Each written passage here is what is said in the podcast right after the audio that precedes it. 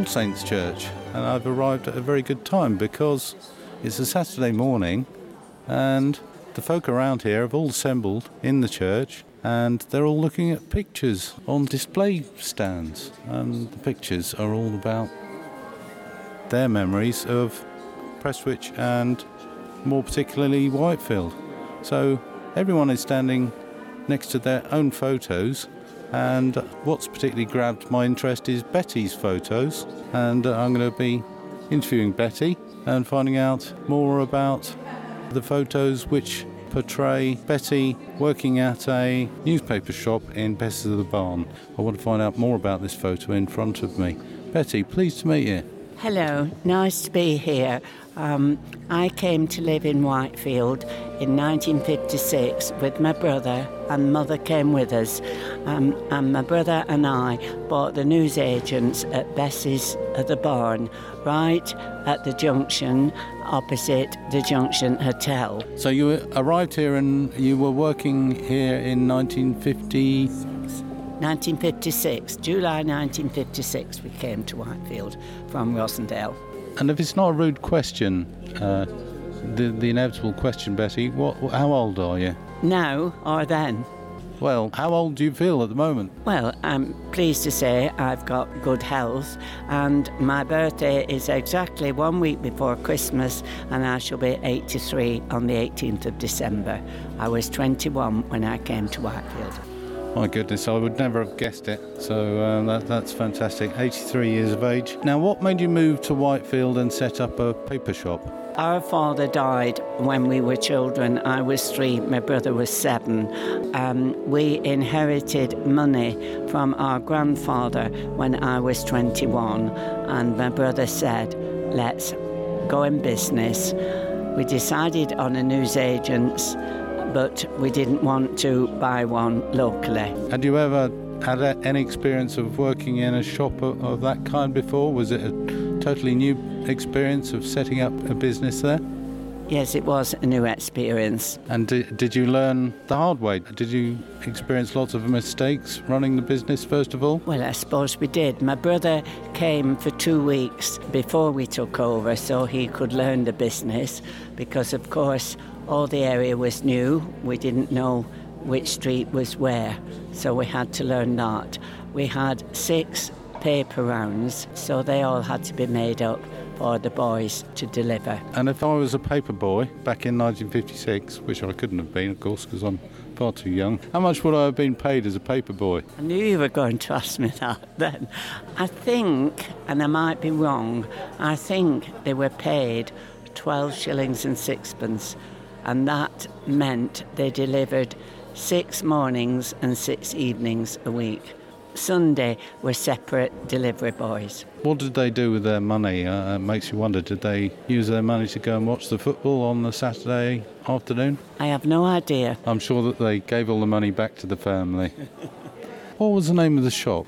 Well, it was just known as, I suppose, Hayworth News Agents. And, and when did it close? It closed in 1971 when um, the motorway came through Whitefield and all Besses area was demolished, and we had to come out then. Oh dear, were you given any options? Were you given opportunities to start up a new business because of that? We were still in Whitefield Urban District Council. We hadn't gone into Bury then, and they promised, and they did build some shops behind where we were, but um, what eventually was put to us just wasn't proper for us to have. Um, they did build flats above the shops, which was supposed to have access from shop to flat. That didn't happen. First of all, we were told we will be able to buy them. That didn't happen, and just things just didn't seem to be right, so we didn't go in the new one. It sounds a bit tragic, actually, Betty, and uh, you must have lost a lot of friends that uh, came to the shop at that time. So it's not, not a good story for the motorway. No, no, it was upsetting, and of course, mother was still with her, with us, and we felt upset. Um, we were going to make mother homeless. My brother applied and got Kirkham's post office, but unfortunately that didn't work out that we went straight from the newsagents to the post office. So we went in temporary accommodation, which we thought would be for about six to eight weeks, but it was 18 months. And that temporary accommodation was to live in or to run a shop from? No, that was a house um, on Bury New Road opposite what then was Besses United Reformed Church. There's a row of terraced houses there, and the people who owned the bottom one also owned next to the top, which they were renting out, and they very kindly let us move in. Um, I can't help feeling that you must have been very angry about the changes um, that were being forced upon you. Yes, we were. Um, I went to Radcliffe College and did a cookery course, and then I went uh, working um, for firms making lunches for meetings. And my brother, well, in that time, he did work at Kendal Milne in the sale just for something to do. And then eventually he got in the post office and we moved in there and we lived there. And the post office itself is, is also local to Besses of the Barn? Yes, it was on Bury Old Road at Kirkham's, and we were there for, I think, 12 years. And then they were talking of closing some post offices. They said James's wouldn't be closed at that moment, but had it come up for sale, it would be closed then.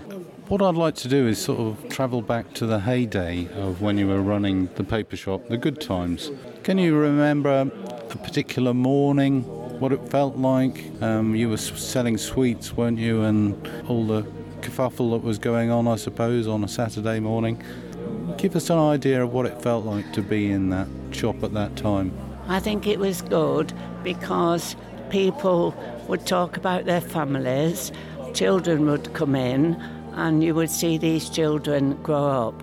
And it's nice today to see two girls that used to come in with their mummies for the comics. And how old would those two girls be now? Oh, 50s, 60s. About the same age as me.